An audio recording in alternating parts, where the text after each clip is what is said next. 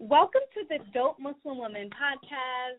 This is your host, Sabria Mills, and I'm super excited because I have my homegirl here for another amazing episode on From Struggle to Success, Dr. Taliah Cook. Assalamu alaikum, girl. Wa alaikum salam. How are you? Alhamdulillah. Good. How you doing? I'm doing okay. All praises due to Allah. I can't complain. No, All right, girl. Everything well, is a blessing. That's right. I'm so excited to have you on the call. I know this is so cool. I'm telling you because number one, you know, you know, I mean, we kind of knew each other. Maybe it's been about a year, maybe a little less. Yeah. But almost just, a year. Yes, girl. You are just such a raw, authentic, honest person. So I just really appreciate you doing this, girl. Oh, no problem, girl. Yes. Yes. So all right, let's get into it. So we're going to start, of course, with introductions, and I always like to do my little quick introduction of you, my own perspective, just off the cuff, and then please um, introduce yourself. Okay. Okay. So, um, Taliah, Dr. Cook, um, but Taliah, I met Taliah on the tra- with the traveling Muslimas. So for those for those of my listeners that kind of have been following our podcast journey, Munaza Muhammad was on a prior podcast, and she's the CEO and owner of the Traveling Muslimas. So um, I'm a part of the group. Taliah was a part of it, and we went to Colombia together, and we just bonded and connected. And like I said, had an amazing time. We had a ball. Like we cut up. We just had a ball. So it was just you know, really, um, she made it um, a thousand times more exciting, more fun, funnier. So she that's just she was my homegirl. Like, and then you know, she we collaborated with another event. She came down. She supported um, our Mace initiative. So she's just beyond dope to me. Like that's just point. Thank blank. you. So point blank period. So, but go ahead and introduce yourself, girl. So, um, Dr. Cook. Well, Cook is getting ready to be changed because that's my ex last name. Okay. and um Well. newly married, so I'm Alhamdulillah. Alhamdulillah, I'm newly married, so that name has to go. But anyway, I'm Taliah and um I'm an occupational therapist. I've been a therapist for seven years and um I studied undergrad at Lincoln University and I got my master's um at OT from Philadelphia University, now Thomas Jefferson, and then I studied um, my doctorate in occupational therapy and sciences, and I um, got that from Temple. So, you know, my specialty now is just um, working with adults that have mainly uh, mental and physical illnesses. So I see a lot of dementia patients, um, mental health patients, um, people with intellectual disabilities and things to that nature. And I really enjoy it. I love treating the clients. Um, and I just like taking care of people. Prior to that, um, well, not prior to that, maybe previously, like a year or two ago, Mm-hmm. I helped start the first uh, Masters in OT program down in Delaware. So we helped, um, we got the school started, we got it accredited, and um, I mainly um, focused on teaching students a lot about neuroscience, um, adapting the environment for people living with physical and intellectual disabilities, and mental health. That was just like my baby. I love those three subjects. Really? And, um, yeah, those. Girl, like, it's that. amazing. It's Wow. amazing. I've done a lot of um published work. Um so I, I've published some articles on um the impact of mental health and um how it impacts functional performance and that was um recognized um down in Africa. So it was yeah, the publication went really well and we sent our students down there to present. Um and then I was awarded the Young Scientist Award for other research. So I've been doing this for a while, but I'm excited to let you guys know that Yeah. um, I co-authored in a book Okay. for physical disabilities, and Mhm. that's actually um, coming out in February. So you, you guys will be able to yeah see that. And then that topic I focused on like um, memory deficits and cognitive deficits, and also um, you know upper extremity um, injuries, and you know how to help people with disabilities live with those type of um, ailments, but you know, modifying it so that they're still independent. So yeah. Nice, nice, nice. So that's the thing. Um, I think the type of work that you do. I mean, it just really, it's very inspiring. Obviously, it's me, for me, as someone who's kind of on this path of just advocacy, um, mm-hmm. um, but just seeing the type of work that you do in the community, outside of the community, it's just really inspiring. So, thank you. Thank you. Yeah, for real. Um, um yeah, go ahead. It took it took you know it took a while for me to get there. Um, do you have any other questions, or you just want me to? Oh yeah, I'm gonna we're gonna get into it. So before okay. we get into how you got there, I mm-hmm. first want you to answer the question. This is just like I said, our staple question that we ask everybody, but I love to hear a lot of different people's perspective. Okay. But how would you define being a dope Muslim woman? And I always define dope as meaning excellent or the best version of yourself. What? How would you define that, or what do you think? Uh, oh wow. Okay, so to be a dope um Muslim woman or a dope yeah. woman in yeah. itself is just being genuine to who you are mm. um, standing true to your morals and your values and mm. standing up to what's right versus what's wrong and and um you know just being there for others you mm-hmm. can't you can't be dope if you're a mean girl if you're a nasty girl if you're not helping out if you're withholding you know um valuable information or if you just have like a low energy type of spirit so being dope is just being you, being you, being genuine, being caring, being empathetic, you know, giving a helping hand, encouraging your fellow sisters and other women, you know, to do the best, to be the best, and to just live their life unapologetically, unapologetically them. Because a lot of times we live for other people,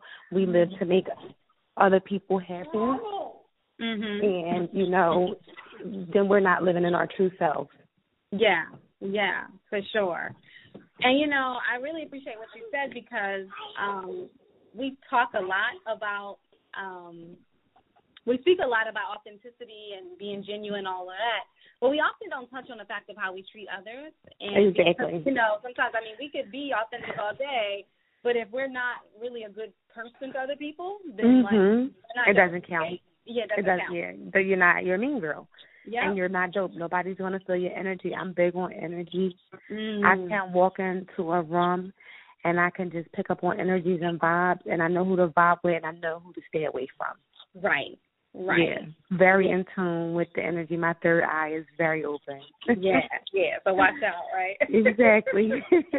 exactly. Oh, girl. So all right, let's get into it though. So we wanna you know, this the topic of this discussion is from struggle to success. So we want to talk a little bit about your journey and how you got to where you are. It's very inspiring to a lot of us as women um, mm-hmm. to be, you know, at this place where, mashallah, you're doing so many great things. Um, you're, alhamdulillah. Alhamdulillah. So we want to talk about like what that journey kind of looks like. Um, so can you share a little bit about um, your background and a little bit about like how you what what were like how you grew up or maybe even some of the challenges you faced?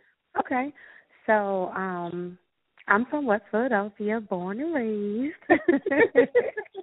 and I'm the second child of four siblings and um so my oldest sibling he passed away a couple of years ago, but I'll get into that later. But I'm the second child and you know what's crazy? I always um knew I was special because of my birthday. It was like, mm-hmm. uh, whose birthday is August fifth, nineteen eighty five? So anybody ask me my birthday, I'm always like eight five eighty five. So I just, you know, felt like I was special. I did. I know. I don't know what it was, but God was talking to me. But um, so I grew up in, you know, a single parent home because my father you know, he wasn't around and I found out later in life that he struggled with um a drug addiction or whatever.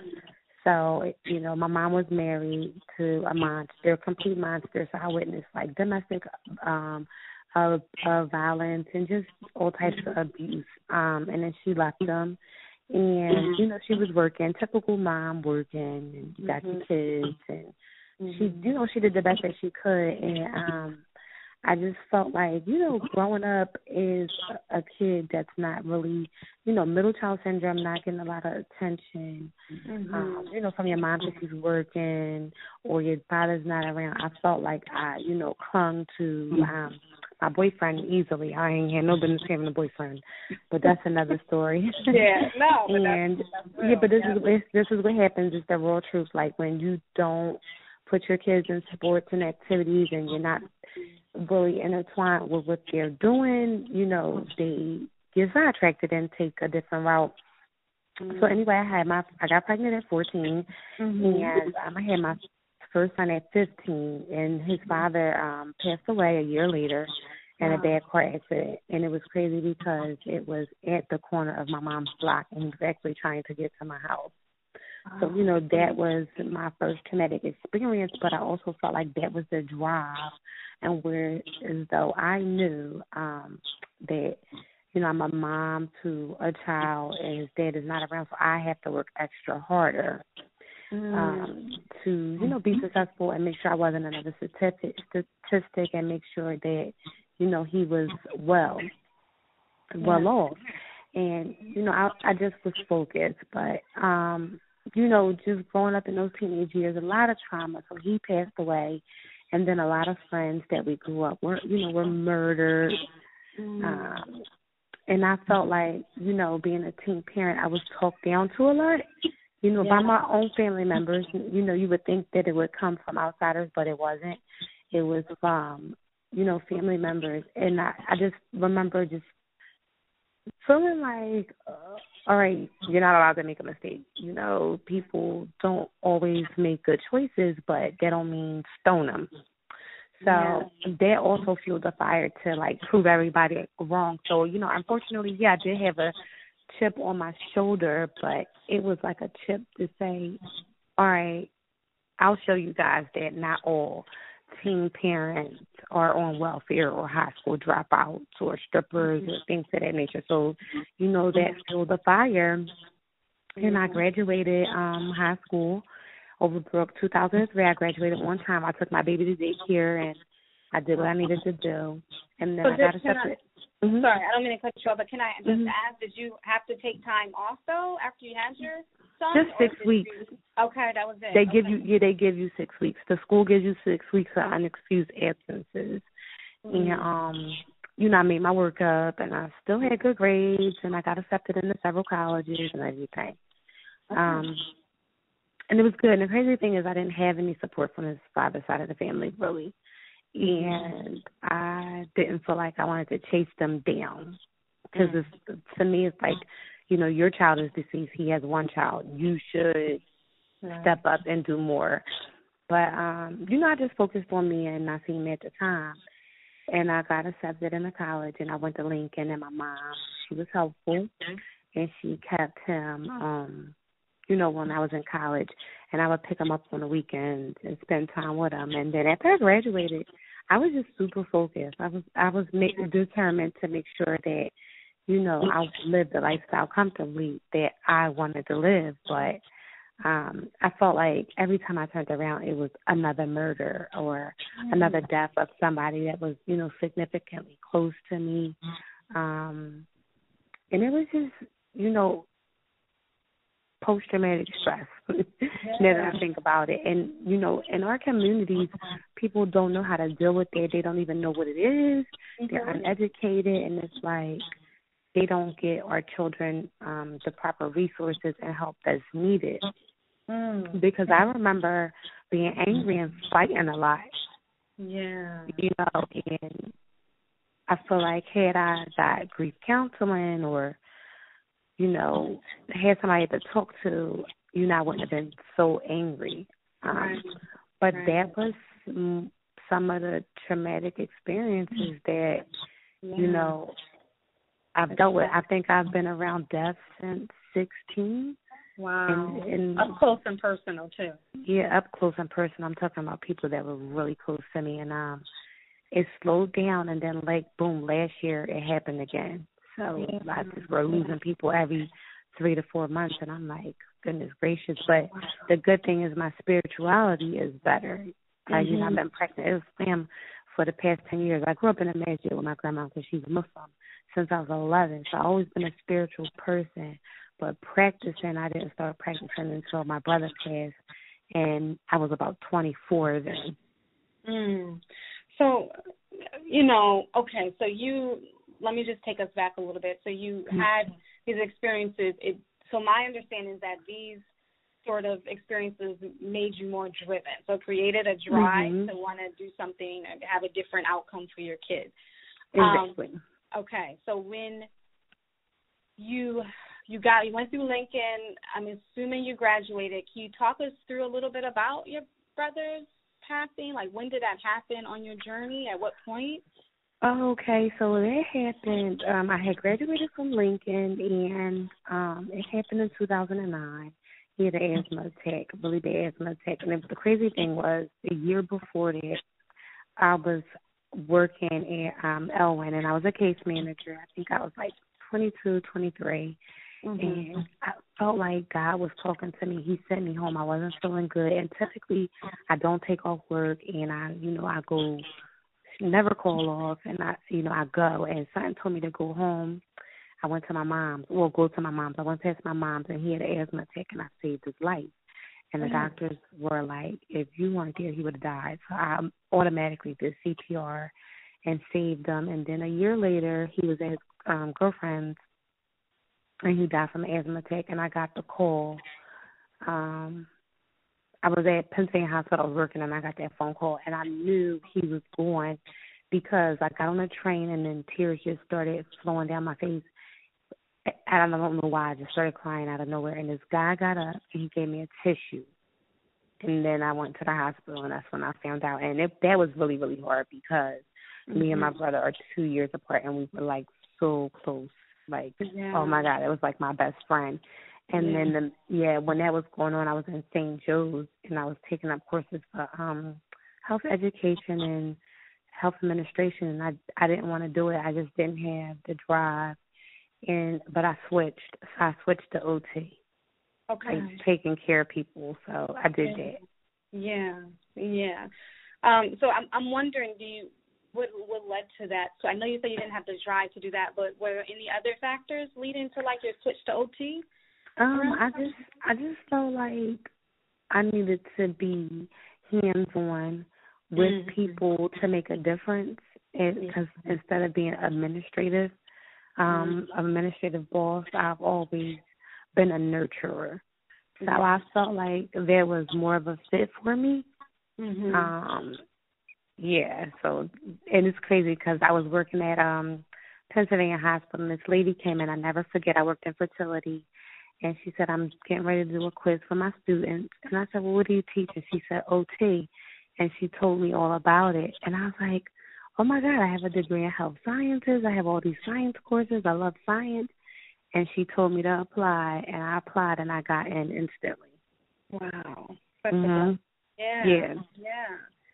So, what were okay? So, so you went from undergrad straight to grad? Is that what you? Is that was that your?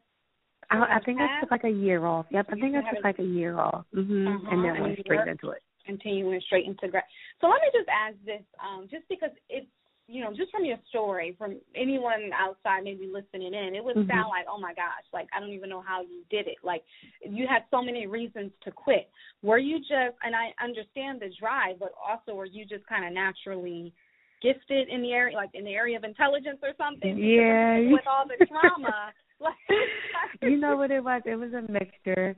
Because okay. I remember, um, you know, my ex saying to me, like, you're just naturally smart. Like my mm-hmm. my doctorate program, I graduated with a 3.8. I got all A's and one B. And wow. every class I got straight A's. My last class I got a B, and I was like, you know what? Oh well, B is fine. Yeah. But I later learned as I became ingrained in therapy mm-hmm. and mental health. Like I love mental health.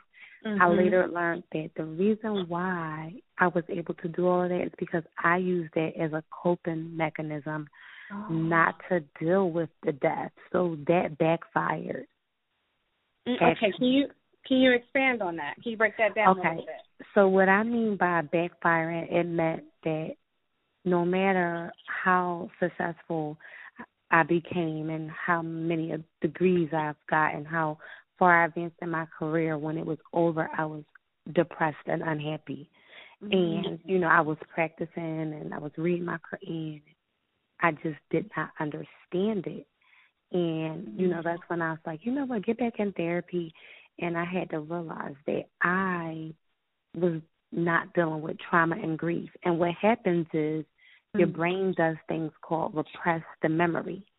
Mm-hmm. And mm-hmm. that happens to protect you from mm-hmm. remembering traumatic experiences. So mm-hmm. what I would do was put the traumatic experiences to the back of my head and just get to the next goal so I didn't have to deal with it. But when I achieved that goal, I still was not happy. Wow. It was still like sorrow. I, it was just like a torment. I always felt like I was tormenting. Like God, what are you doing to me? Like what's going on? And I had to learn a lesson that I needed to sit and be still and deal with the trauma and grief and heal mm-hmm. from it, and then move forward. Wow. Mm-hmm. Wow that's really deep because it's i mean when you think about it i think there's probably a lot of us out there that yes. do that um probably mm-hmm. myself, myself included to be honest mm-hmm. um but you know when you look at these people and you admire them from the outside and it's like oh they're so driven but you know like you, you don't said know it could story. be a coping yeah you don't know the story you don't know the story so um okay so talk us through when did you decide to be that you wanted to get your doctorate um, I decided in maybe like 2013, mm-hmm. and I was basically like, you know, um, you need to go to the next level. And I said, I can do it. I talked, I gave myself pep talk like, you're a black girl. It's not a lot of black girls with a doctorate. You know, yeah. you're smart and you might as well do it. And the reason why I did it is because I always wanted to be an OBGYN, but I felt like mm-hmm. I didn't have the support or the confidence. Like I didn't believe in myself. And that's a really big regret that I live with because I know neuroscience. As you know yeah. neuroscience, you can be an OBGYN.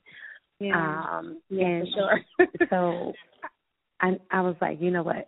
If I'm not gonna be OBGYN, I'm gonna be some sort of doctor.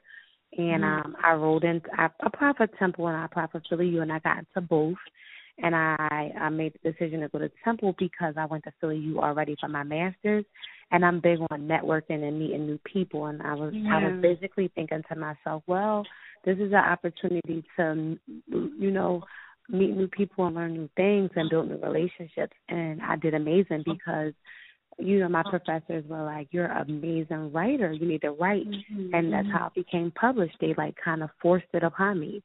Wow, wow. Yeah. Man, that's amazing. Um, mm-hmm. so as you kind of navigated this journey, which was constantly like accomplishment after com- accomplishment, despite it maybe being a um, coping mechanism, I'm just wondering about because you still were from West Philly, you still were mm-hmm. dealing with trauma, you still had a certain, um, I would say, mindset maybe perhaps mm-hmm. around you. Did that um, at times throw you off, or the people around you? I know you mentioned family, but were there people may be trying to stop you from even pursuing like a higher degree or getting your doctorate or you know because i know we hear about that a lot where um you know we say haters but was it was it any of that going on, on i don't i don't i don't think they tried to stop me but i don't feel like they understood okay and I think I'm realizing now in this 34th year, and inshallah, I make it to my 35th in August, that inshallah. I dealt with survivor's remorse, meaning, mm. you know, I always feel like I needed to stay a certain way because I'm from the hood, I'm from West Philly, and I didn't want people to look at me like, oh, she got a doctorate, she thinks she's this and this and that but you you have to let that go. And you just have to let certain people go. And you have to outgrow certain people in, in certain situations. And um like a lot when i first started my master's degree a lot of people um didn't understand like why i wasn't coming out why i wasn't hanging out. And my mindset is look i'm trying to get here and you're trying to do this. And i'm not going to get where i need to be hanging with y'all and you know, um, clubs or, you know, right. fish fries and outings. I need to focus and buckle down. And that's what I did. yeah, yeah, fish fries, yeah. And a lot of people, and it's crazy because the people that didn't understand it mm-hmm. are the people that are still stuck. Yes, yes. And I had to realize it's a saying um I came up with, it, and, and it's like people always say they have a circle, and I say I don't have a circle because the circle will keep you going around and around and around. I have a line, mm. and it can go up or down, and I like to continuously go up. I don't like to claim I have a circle of friends. I'm open to new friends. I'm open to new wow. things, and I don't want a circle because I don't want to continuously do the same thing over and over. And that's what a yes. circle is. you're Thank spinning you. around. You have Yes. to hop off of it at some point in your life and either go up them steps or climb up that ladder straight. Mm. Mm. Yes, yes. Oh my gosh. Yeah. And Yeah, people find that hard. yes. It's very hard, girl, because it's like, like you said, I don't know if it's survivor's remorse, or um, or like guilt, or feeling like, Mhm. like you said, people trying to make you feel like, oh, you're not really real, or you're not, Oh or yeah, that's you're not really a good friend, or, Or you're you think you're loyal, better You than. think you're better. Mhm. Yep, trying to be something you're not. You know, all those Mhm. type of perceptions, like you said. Now, how did you did did that ever bother you, as far as mindset wise, or did you like Um, did you have to work through that at any point? That's I know It- you had survivor's remorse, but like, how did you actually get to the other side of that? I didn't let it really bother me. Well, Okay. I, I think I'm lying a little bit because um I feel like certain things people say to me does bother me, but I'm realizing it's not the truth, and I can't live off of somebody else's truth and opinion of me. They're entitled to their opinion of me um and their perception, but as long as I know who I am, then that's all that matters. And I'm finally coming to grips with that in my 30s. And I feel like I experienced it more from family members than I did Mm-hmm. from friends.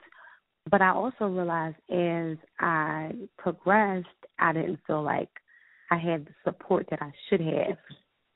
You know, from friends. I felt like people that I were meeting, you know, on a whim were more supportive than, you know, friends in the business type of aspect. And I mean like having speaking engagements or speaking on national levels and, you know, they're not there.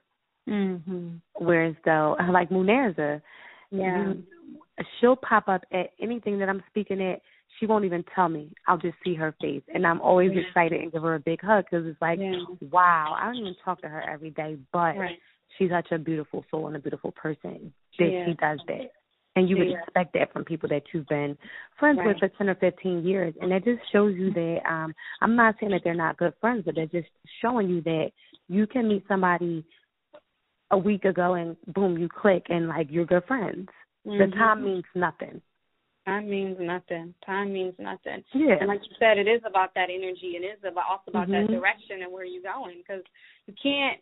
Every everybody can't come. It just it just that's. I had to realize that. I I had I had to realize that, and you know when I started realizing it, I, I'm not lying to you. I woke up when I was 30. I felt like I was having a midlife crisis, Mhm. and um I remember coloring my hair and cutting it off and getting a divorce. Wow. Okay. And I was like, I don't want to do this no more. I don't want to be in this relationship. I'm growing. You're not, and I don't want to do this. And I I decided at 30 that I'm not going to be in my 40 my 30s um going into my 40th year inshallah and saying why didn't I make these changes sooner and I put my foot down I was like I'm making changes now and I just started you know doing what I wanted like if it was not working for me it wasn't working for me and I got my voice and said you know what? This is not working. Whether it was friendships or relationships and it was like next. Mm. because Mm. I always was the person trying to bring everybody along from my friends like, Oh, come on, we should do this business plan, we should do this, we should do that. Mhm. to my ex spouse, like, Come on, won't you try this, won't you try that? And I'm the only one progressing and everybody else is stagnant. And it's like you're trying to lead a horse to the water to drink it, but you can't. Yeah, you can't. They have to have that drive and that motivation. And if they don't, then you cannot have survivor's remorse or survivor's guilt. You have to say, you know what? I did what I could. Next level for me. Mhm. Mhm. Wow. Yeah, I mean that's that's you know really insightful when we think about just relationships and how we navigate this thing called success, our own definition Mhm. of success. But one of the things you touched on that I just wanted to kind of bring back to this point of you know it's it's not all rosy like right? So we know that you went through a lot to get to where you were. And i know you talked through i think you mentioned therapy briefly but can you give us some real serious strategies of how you navigated the trauma of your struggle from your past into being able to sit in your own real success today? Like Well, how you- what, were, what was that, those strategies? Okay, so you know what? The first thing is realizing that something's wrong. And a lot of people don't know how to do that. And the key word is self reflect. mhm you have to be honest with yourself. You have to be open. You have to willing be willing to make people uncomfortable to live in your truth. Mm. And that's just the bottom line. And I had to realize like, okay, this is the things that happen in your life. You need to deal with it in order to move forward. Mm. And um so I, I went to therapy. I went to therapy for three years actually, straight, even till now, three years straight. And um a lot of issues I wouldn't talk about. I just would go and talk about um certain topics and I would avoid other topics. And then one day I was like, you know what? You can't keep running.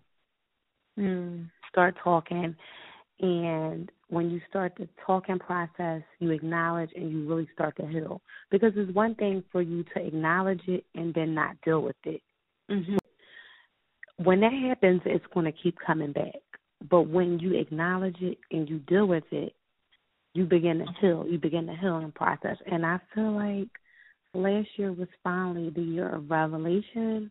I just started um becoming more aware of people mm-hmm. and their behaviors and um their energy and their toxic toxic um toxic levels in my life and I just started shifting and coming away from people, family and friends and sitting by myself and sitting in that uncomfortability and mm-hmm. just dealing with things that I've been through and um a book that I recommended my therapist gave me was Healing the Child Within. Mm. It's a book and a workbook and it's a really good workbook because it gives you activities that you have to answer about yourself, and you have to be honest. And I remember after my divorce, I remember, you know, sitting there and I was crying, and you know, I wasn't. It was just like really uncomfortable. Like, oh my God, this is who I am, and I had to work on it. Um, mm. And yeah, and I worked on myself, and I, you know, I, I I talked to a few people. I went out on a a date or two, but I never had anything serious. And then yeah. I met my new spouse in the weirdest way, but that's a different story. And it was just like wow. crazy that I took that time off because if I hadn't taken that time off, I probably would have been from relationship to relationship. But me sitting in that uncomfortability allowed me to uh give myself standards and realize what I wanted, what I didn't want, what I was going to put up with, what I was not going to put up with, and make better decisions not in just a relationship with your spouse, but as a person in general, mm. as a mm. whole. Yeah. So we as women, instead of we love that companionship. Instead of that, sometimes we have to sit still and be uncomfortable with being by yourself and getting to love yourself and getting to know yourself all over again. Because a lot of times we get lost in the role of mom, wife, and worker, or whoever we are, and we lose ourselves. And I had to take that time to you know, deal with my trauma and heal and learn who I am. And therapy helped me a lot. Mm, okay. A lot. I recommend it. I recommend it. I recommend yeah. people self reflect and stop pointing a finger at everybody mm-hmm. and sit down and say, you know what, what's wrong with me? What can I get better at? What is it mm-hmm. about me that I can change for the better? Mhm. Mhm. And just acknowledging that we all have flaws and nobody's perfect and it's okay to be imperfect because only God was made perfect. Right. And we need to realize that. Yeah, yeah. But you know, this as you were speaking, um, Taliah, I, I couldn't help but think of a common trend that we see, um, and mm-hmm. especially amongst black, I would say black women in particular, um, is that we see this really drive to success, and we see a lot of pretty successful um, black women, but where mm-hmm. the struggle may lie mm-hmm. in their personal relationships, right? Oh, girl, that was a fear yeah. of mine. I used to cry about that in therapy, like, oh my God, I'm mm-hmm. not going to meet anybody. I'm going to be the cat lady. but I, I mean, did. why, why do you think that is though? Is it is it because of maybe that drive is is covering some other traumas, or is it? I mean, what what is it? A lot. There's a I lot think of it's a mixture about it. Okay. I think it's a mixture of um it's just a mixture of things. For prime example, we're strong, we're dri- driven. Black women are the most educated race yeah. ever. Right. Um, black women are strong, whereas though unfortunately our black males are not as strong as us. Mm-hmm. A lot of mm-hmm. times we find women dating down or mm-hmm. just simply not knowing our worth. we talk or, about economically, right? Or like Yep, economically, okay. like financially. Okay. Yeah, yeah. Mm-hmm. um or just dating down feeling like they may have that survivor's remorse. Well, I don't want to think I'm better than mm. so I can still date somebody like this. You understand what I'm saying? Mm-hmm. Uh, or it could be that they are successful and um they feel like they're better than or they don't need a man.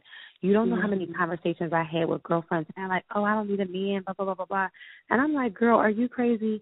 I'm not lifting a finger to take out trash, shoveling snow, pumping gas or anything else. So yeah, you do. And then you want a man for a protector. So I really think in today's age it's a very distorted image of what it is to be in a relationship. You have women who really think that they are the man and a woman and they're just dominant and because they're successful and make money that they don't need when you really everybody wants that companionship unless you want to be right. a cat lady when you're eighty right. years old. right. I think it's really a mixture. Yeah, exactly. Yeah, yeah, for sure, for sure. I mean, you know, it's a it's an intriguing conversation when we talk about it, and um, I've just wondered if it was any because you had to really, you know, kind of like you said, self reflect. You had to mm-hmm. go ahead and take do the work because people yeah. say, oh, I just I was introspective. No, you have to actually do the work. You have to sit and do the work. Was yeah, therapy wasn't easy. Um, you have to be um, uncomfortable. You have to be yeah. comfortable with being uncomfortable. Yeah, yeah. You know who helped me a lot? Mhm. Who? Imam Shadid. Okay. And not on a personal level, but yeah. I, at one point in time, and I'm pretty sure he'll remember this. He used to get up every morning at the Fajr and give lectures, and mm-hmm. I would be on Periscope all the time. And he's a big advocate for women, and he yeah. said, "Women, you need to be comfortable with being uh, be get get comfortable with being uncomfortable. It's okay mm-hmm to know your worth. It's okay to have values and standards. It's okay to say no. I don't think that this person is equal for me, and it's okay to be by yourself. He was like, I know that people you're expected to get married, and the sit downs usually happen within a month. He said mm-hmm. it's okay to make it longer, and it's okay to wait. Mm-hmm. And I just remember him saying those certain things and empowering me as a woman, like these are the decisions that I need to make wiser this go around when I'm getting married again or if I'm thinking about um potentially dating for an attendee or things to that nature. Like mm-hmm. this is what I need. So his lectures helped a lot. Wow, that's powerful. You actually mm-hmm. the second person on our podcast to mention him as um, mm-hmm. someone that really changed their perspective. Yes, very influential. Yeah. He's yeah. very influential. May Allah bless him in his work hereafter. I mean, very, very influential. Very. And I was yeah. like, you know what? If this is a Muslim man talking to me as a father figure, and right. I'm pretty sure he's only a couple years older than me, right. then I know that he has the best interest of the women and you know, in the Muslim community. He doesn't want us yeah. being mistreated and abused right. and ran all over. Right, absolutely. Absolutely.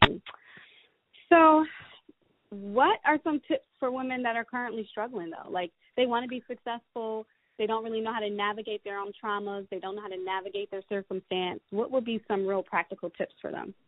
Some practical tips is first of all, pay attention to who you surround yourself with. Mm. You can't say you want to be successful, but you're hanging with people that's doing the same things that they've been doing for the past 10 years mm. because that's insanity. Mm. Be open to meeting new people and doing new things and learning new things and just growing. I say work hard, um, be diligent. Um, this is how I operate, and it may help others, but um, this helped me. I work on like five year increments, no lie. Okay. So um, uh, my goal was to get my doctorate by the time I was 30, mm-hmm. and I did just that. And then when I was 30, I wasn't satisfied. So I yeah. said, what am I going to do next? And I said, by the time my 35th year comes, I need to be a business owner. And alhamdulillah, I'm a few steps closer, me and my husband, right. to opening our first of many businesses. Yeah. And how do you achieve goals? So as a therapist talking to everybody, you write your goal. Mm-hmm. You write your long-term goal, mm-hmm. and a mm-hmm. date for it. You need to have a date. Okay. Then you write your short term goal, which means that needs to be a closer date. And then you write your objectives, and objectives are steps to how you're going to get there. Mm-hmm. So, for mm. instance, at 30, I said, I want to be a business owner by the time I'm 35. Mm-hmm. You know, the short term goal, maybe at 32, 33, start working on it. Writing your business plan, doing your research, getting everything together, and your objectives. Maybe going to the Small Business Administration, meeting with a mentor, um, just doing everything that you need to do to get to those steps. So you write out your goals, you write out your objectives, you put clear dates on it, and you work every single day towards it, every single mm-hmm. day. Mm-hmm. Even if you get discouraged, get back up and keep going. You have to because that's the only way you're going to achieve it. And don't work on so many things at once. Okay. You're not allowed okay. to do that because that's a distraction and yeah. um get all over the place and that has happened to me a couple of times. Right. Figure out what you're really passionate about, what you're really driven about and stick to that and once that's done, then you move to the next thing. Mm. Unless the small things are building towards your larger goal. Okay. That's a that's an excellent tip. That's an yeah. excellent tip. So you mentioned the date. So that you know, I, I've heard constantly about you know make sure you write it down and mm-hmm. all of that, but I don't hear about the date too often. Tell me why is that important? A date gives you a deadline. Like on my phone, I'm an electronic freak. Um, every mm-hmm. day I have reminders and tabs of things that I need to do. Okay. Um, for my business, and I need to get it done and check it off. And if you have a date written, you know you in your mind, you should be stressed out to meet that deadline by that date so you can get to the next step. Mm, accountability. Accountability. Because if you yeah. yes, if you don't have a date, you can have that written there forever. Right. And then when are you going to achieve it? Absolutely. You Absolutely. need to have a date. You have to have a date. Mm, okay. Have an accountability partner. Have okay. an accountability partner. Okay. Date somebody on your level. A lot mm-hmm. of times we date down. Yeah. Now, I, I will say that. Or marry. For yeah, or marry. Now, my, my, yeah, you're right. Now, listen, my first um, husband, my ex-husband, I can't say that about him. I met him in college, and we were on the same page, and then we just got lost. I surpassed yeah. him, and he kind of got stuck, and that's where things went south.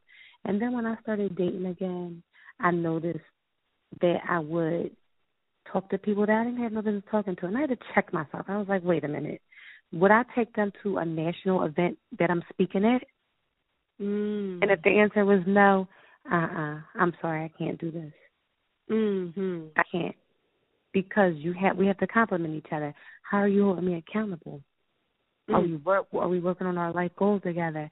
Can we have an intellectual conversation?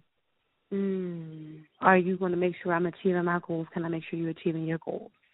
Are you actually working towards it?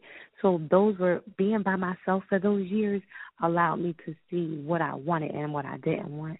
So it's very important that you marry a partner that mm-hmm. is beneficial to you mm-hmm. in everything that you want to do. He has to yeah. be a true yeah. partner. She has to be a true partner. Yes. Girl, you speak in life right now because you mm-hmm. just really honestly you don't know how many of us fall into that trap of I'm not sure law, he's a good brother mm. and good is not know, a good brother is not good enough. Is he gonna make you, you get to the next level? Yeah. Right? Like my husband now, he drives mm-hmm. me crazy a little bit. And, but guess what? I struggled with um consistency and I struggled with executing until mm-hmm. I met him. Mm. I execute everything now. And um same thing for him. Like he had his little struggles and he was like, if it wasn't for you, this wouldn't have been done. So we complement each other. Like yeah. I'm consistent with working out now. I've been working out since October straight. Yeah. Or he'll come in and be like, Did you do such and such for the business? And I'm like, Yes, mm-hmm. it's done. And he's, Well, what's the plan for the business this week? What are we doing? He's on me constantly. I needed yeah. it. Yeah, yeah, Not so uh, having a partner like that is very important. Yeah. You can't just say, "Oh, he's a good brother," because that's going to get on your nerves after a while when you guys are stuck in limbo and you know you want to do more, but you mm can't do more because you know you're stuck because your spouse your spouse is stuck, and that mm. energy does weigh on you. I'm telling you, I lived it. The energy weighs on you when one person has all these goals and admiration and the other is content and you don't want to be content. Mm. Mhm. Mhm. Yeah, for sure. For sure. It definitely that's really true. That's really, really truthful. And I know mm-hmm. I have a mm-hmm. lot of um, just friends and really um, conversations that we get into where that is kind of like the big issue where they kind of feel held back, back. And nobody's mm-hmm. encouraging anybody to divorce anybody on this podcast but no. it's just important like if you are on the journey and you are seeking a, uh, spouse, a spouse. that you that you look into that. And if you are don't be hasty. Right right. And are there ways do you have i know that your relationship did end in a divorce, but are there ways for women to navigate if they are in the marriage and divorce is not really something they want to do, but they want to, their husband is stuck? Is there ways to help move it's, things it's along? Just hard. It's, it's hard. hard. Yeah. It's hard because, like I, I mean, I was with that person for 15 years, and yeah, trying for 15 years is hard. Mm-hmm. You have to realize if they're going to do it, they're going to do it for them, not for you. Because what happens is when they do it for you, they'll do it for a month or two, and then they're going to go back to their old ways. Mm. If they're doing it for them, like you're doing it for your own self, you guys are going to be consistent on top of each other, and it's mm-hmm. going to flow so easily. So, I mean, I don't encourage divorce, but I encourage people to make choices that's fitting for them. Yeah.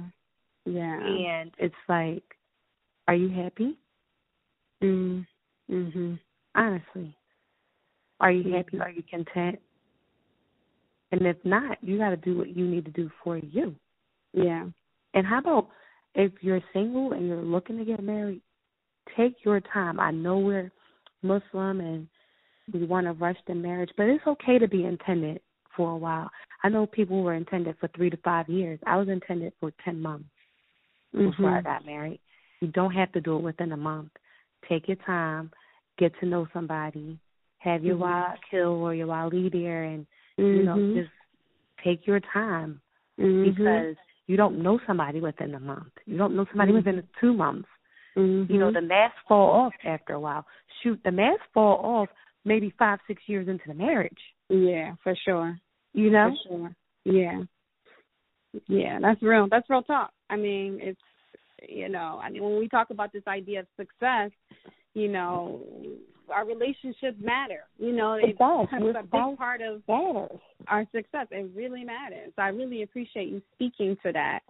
And you know, we're gonna get ready to hop off this podcast, but um, and I appreciate the tips that you did share. But um, oh, no so yeah, yeah, yeah. So, but um, what are some I know what you're working on now. I know that you're about to launch a business. What are we What are we looking? Remind us again of what we are going to be looking out for from you in the coming future, inshallah. So in the coming future, inshallah, I'm going to be doing more speaking events okay. on um, mental health and wellness mm-hmm. for um, the Black community. Mm-hmm. Um, is really important. I don't want to narrow it down just to women right. mental health and wellness and teaching people healthy coping mechanisms because we lack that. Um, mm-hmm. Teaching young girls to find a voice, to speak up, um, and to just work hard. And a lot of community based OT centers that's helping individuals living with physical and mental illness. Mm-hmm. And um, if I if if you know, inshallah, everything flows, I would be the first OT, Black OT, to open a community based really? center. Yeah, really? nobody's done it because wow. um they got away from mental health. Mental health was the root of OT and they switched it and made it more about yeah. physical disabilities. But what I need everybody to know is okay. if your mental is not right, that causes the physical disabilities. Mm. And I'll say that one more time. If you are not mentally and emotionally well, mm. then you get diagnoses such as um, depression and anxiety because you're not taking care of your emotional and mental wellness, and it mm. impacts your body physically. So uh, my goal is to, you know, um, have programs to teach and give these things back to the community so that they know um, that nothing's wrong with um, mental uh, having a mental illness or having a diagnosis or going to therapy. Mm-hmm. Self care is the best care. And if mm-hmm. you don't take care of yourself, you can't take care of anybody. Just hurt people hurt people and um, you know, trauma adds more trauma and different layers of trauma and you can't really love your children correctly. You can't really be there for them correctly because you're not taking care of yourself. So, uh yeah, that's what I'm working on. I'm working on doing a lot more speaking engagements and you know, just having more commun um facilities in the community for absolutely, our people. Absolutely, Wow. I'm excited. Um, yeah, that and it's and it is exciting, and you're you're right. You know, as somebody who kind of works in the field, as you were talking, I was like, you know, you're absolutely right. Occupational mm-hmm. therapy. You know, honestly, I we look at it almost like as an autism thing now, and it's like, okay, if you have a sensory, uh, you know, if you if there's right. a sensory need or something, okay, then the occupational therapist comes in. But looking at it on the so much of more. yeah, like we start from human development. Yeah. Wow. Human development. Okay. We feed babies. We teach parents how to feed their babies. We teach them how to wrap them and cuddle them if they have drug problems. We teach them how to walk. We teach them how to dress themselves if they have physical disabilities. This is a continuum mm. of life here from infancy until death. Yeah. Yeah. Wow. Okay. Yeah. Self care. Yeah, I really. That's what we teach. To, yeah, for sure. I really look forward to the work that you do um, that you're going to do, inshallah, and the, the speaking engagements and such, because there's a lot more I think that my, me in particular, I want to learn more about this. But that's amazing. You know, Taliah, I really appreciate you. I thank you so much for coming on the podcast. You really were vulnerable, honest. I mean, you just left it all here on Thank the show. you so much. But I really appreciate you sharing your story. It's really inspiring. Thank you so much for coming on. Oh, thank you. Thank you for having me. I appreciate you. I appreciate what you're doing because um this platform just allows us to talk and give pointers yeah. and give yeah. advice and let people know like, look, we all go through things. You're not going through it alone. This mm-hmm. is how you get through things and just be a support and help to one another because I feel like God uses me for certain things and yeah. I should give that back to other people. Like he he uses me for people. Yeah, absolutely. Absolutely. To help people. Absolutely. And you know, this has been very therapeutic and healing for me, which is one of the reasons why I even started the Dope Muslim Woman podcast. And so I really appreciate, you know, you just sharing your story. Honestly, like I was really taking it in because a lot of what you said I really do relate to. Um, mm-hmm. It's a different story, but I definitely do relate to some of the journey. Mm-hmm. Um, and um, maybe just think about, you know, taking another quick, you know, close look at my own healing process. So right. I really journal I, a lot. Honestly, yeah. Journal. Okay. I do Get have those like, books.